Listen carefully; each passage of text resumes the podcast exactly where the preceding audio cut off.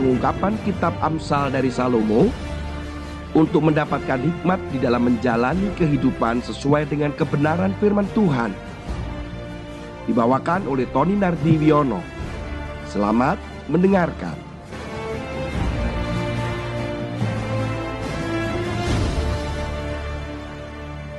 Saudara kekasih di dalam Tuhan, Shalom. Kita masuk di dalam pembacaan firman Tuhan hari ini pada Amsal pasal 8 ayat yang ke-14. Padaku ada nasihat dan pertimbangan. Akulah pengertian, padakulah kekuatan. Ku atau aku di sini adalah mulai ayat ke-14 dari pasal 8. Kata-kata aku atau ku itu adalah pengertian.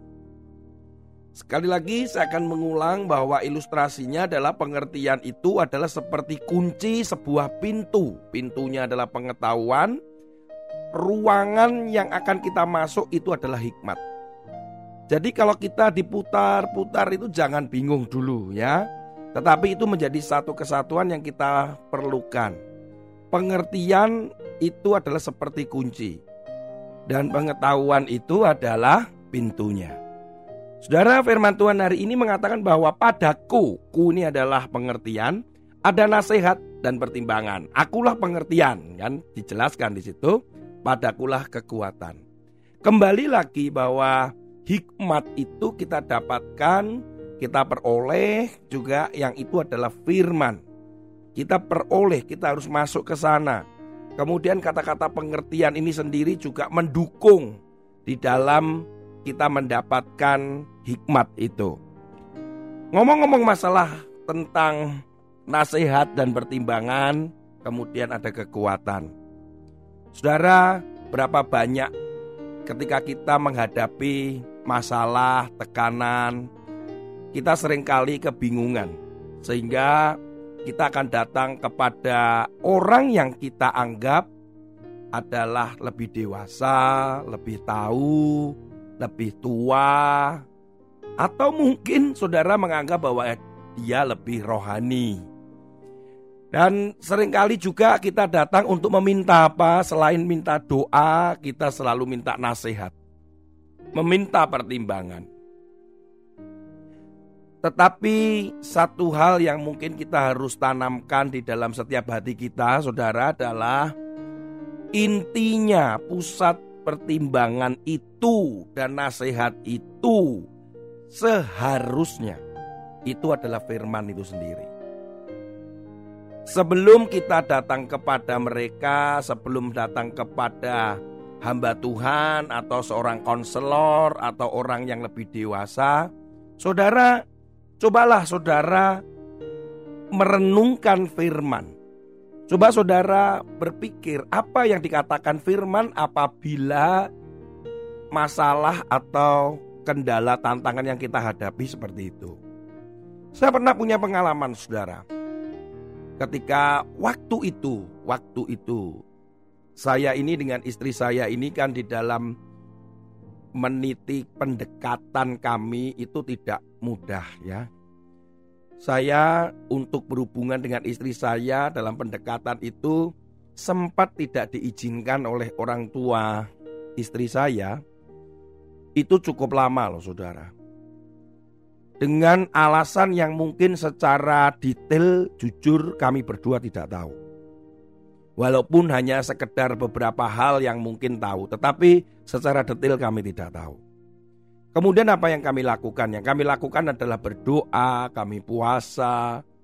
Kami tidak seperti orang-orang lain anak muda yang waktu itu bisa pacaran, kemudian bisa uh, malam minggu ke rumah dan seterusnya. Kami nggak bisa lakukan itu.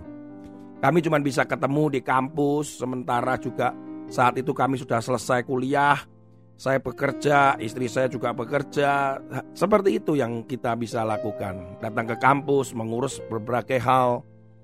Tetapi pergumulan itu cukup lama. Kami cukup bergumul itu kurang lebih empat tahun lebih. Nah, saudara, satu momen saat itu kami datang kepada hamba Tuhan. Nah, dengan harapan kami meminta nasihat, kami meminta pertimbangan. Karena kami percaya bahwa kami sudah nggak bisa secara manusia ini udah rasanya hampir menyerah gitu. Karena kemungkinan untuk melanjutkan hubungan ini juga sudah tidak mungkin sepertinya. Tetapi kami percaya bahwa kami datang kepada hamba Tuhan itu dengan maksud bahwa setidaknya ada yang membimbing kami atau menasihati kami. Dan ketika kami datang saat itu berdua dan kami menceritakan permasalahan kami dan hamba Tuhan ini menerima kami sempat membuat saya juga syok ya. Kenapa? Karena ketika kami cerita dan e, mengatakan apa yang menjadi tantangan dan kendala kami, hamba Tuhan ini sambil menerima telepon, ngomong sana, ngomong sini, sepertinya tidak memperhatikan apa yang kami katakan. Dan tiba-tiba setelah telepon itu ditutup, kemudian dilanjutkan beberapa waktu kemudian, dan langsung hamba Tuhan ini berkata bahwa ya sudah kalau gitu putuskan saja. Artinya kami harus berpisah, sudah tidak mungkin lagi wong 4 tahun lebih kalian pendekatan, tidak ada perubahan dari orang tuanya uh, istri saya dan seterusnya. Sudah kalian ini mungkin bukan uh, pasangan yang memang Tuhan uh, siapkan lah. Sudah putus saja gitu. Saudara, waktu itu saya terutama saya sangat syok, saya sangat khawatir, takut, marah bercampur aduk. Saya juga seorang hamba Tuhan, saya juga pelayan Tuhan, saya orang percaya. Saya nggak mungkin marah dengan uh, konselor ini yang juga adalah hamba Tuhan. Sebetulnya saya sempat komplain di dalam hati, mau mendengarkan saja enggak kok tiba-tiba bisa mengatakan suruh putus. Tetapi kembali lagi saya juga percaya ada suara Tuhan dan seterusnya sehingga saya juga tidak berani apa-apa pulang dari gereja waktu itu kami cuma bisa makan tapi dengan suasana yang cukup kaku, dingin, sedih campur aduk saudara. Nah saat seperti itulah kemudian saya berkata kepada istri saya waktu itu saya akan puasa selama tiga hari saya mau masuk puasa Esther. Kemudian istri saya juga puasa tapi dia bukan puasa Esther. Tapi dia puasa, saya juga puasa. Saudara tidak mudah buat saya untuk bergumul di dalam doa dengan puasa tiga hari. Yang mana itu baru pertama kali saya melakukannya. Dan di dalam perenungan, di dalam doa itu sementara istri saya juga melakukan hal yang sama. Saya mau mencari Tuhan. Karena saya percaya bahwa Tuhan adalah penasihat yang ajaib. Saya mau meminta pertimbangan dan saya harus siap dalam kondisi apa pun apabila memang benar Tuhan mengatakan disudahi saja hubungan kami. Tetapi apa yang terjadi tidak demikian. Malah di dalam hari-hari itu baik istri saya dan saya banyak orang yang meneguhkan hubungan kami tanpa kami harus cerita pun. Mereka bertanya, mereka menasehati, mereka orang-orang yang takut akan Tuhan. Bahkan Tuhan sendiri berbicara kepada saya ketika ada di kos-kosan waktu itu. Ada sesuatu barang saya yang hilang. Kemudian saya cari ke mana-mana. Dan saat saya menemukan barang itu, tiba-tiba seperti ada di dalam hati saya Tuhan bicara. Memang sulit menemukan sesuatu yang hilang, tapi aku sudah mempertemukan kamu dengan dia. Saudara boleh berkata bahwa itu adalah wah itu hanya karena emosimu, pikiranmu. Tetapi bagi saya pada saat itu saya percaya bahwa itu Tuhan memberikan sebuah sign atau tanda.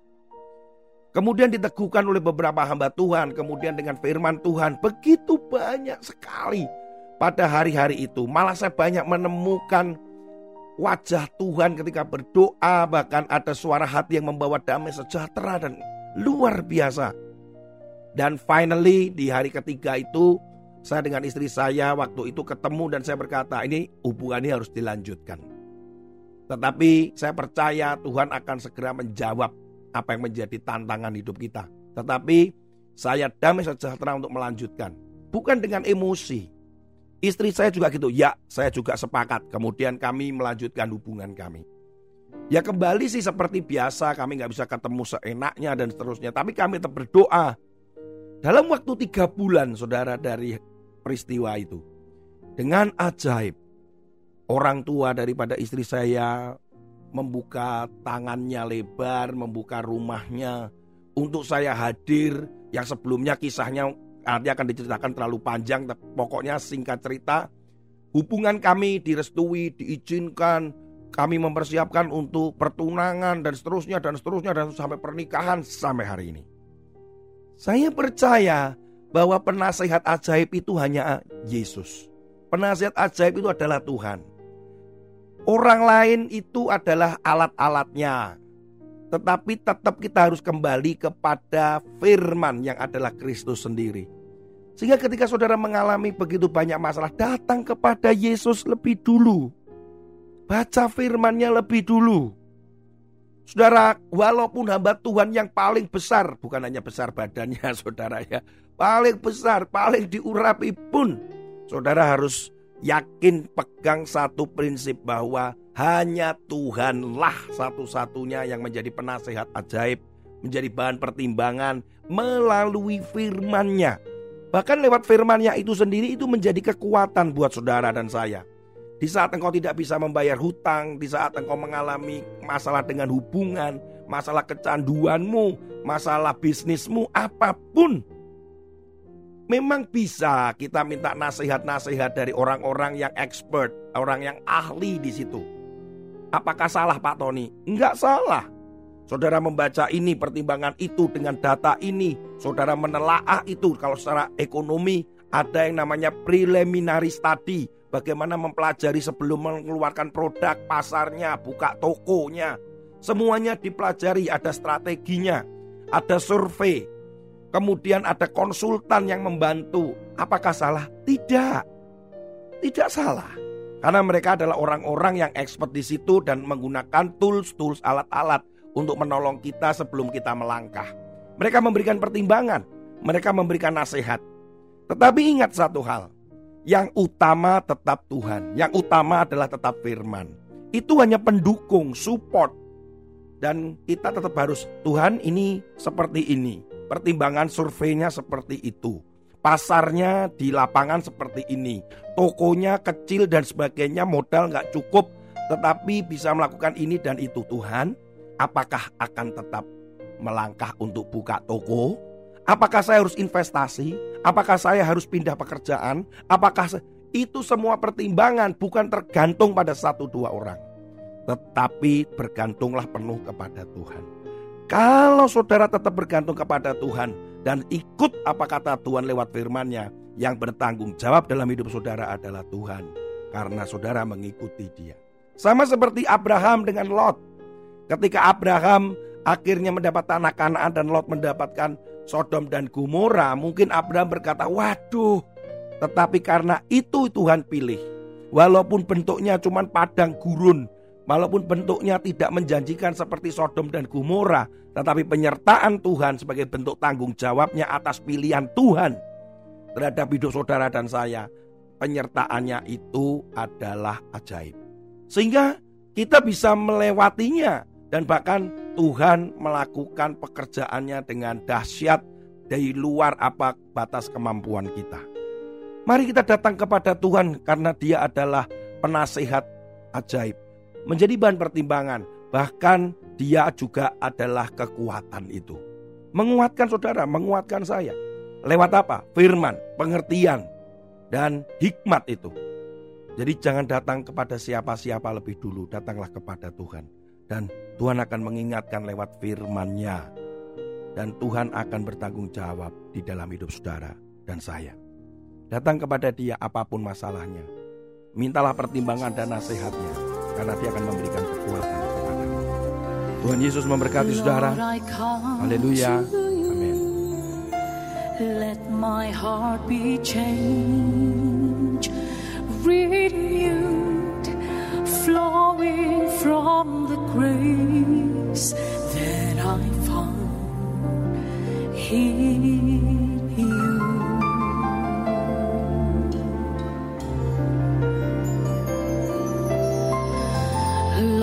I've come to know the weaknesses I see in me will be stripped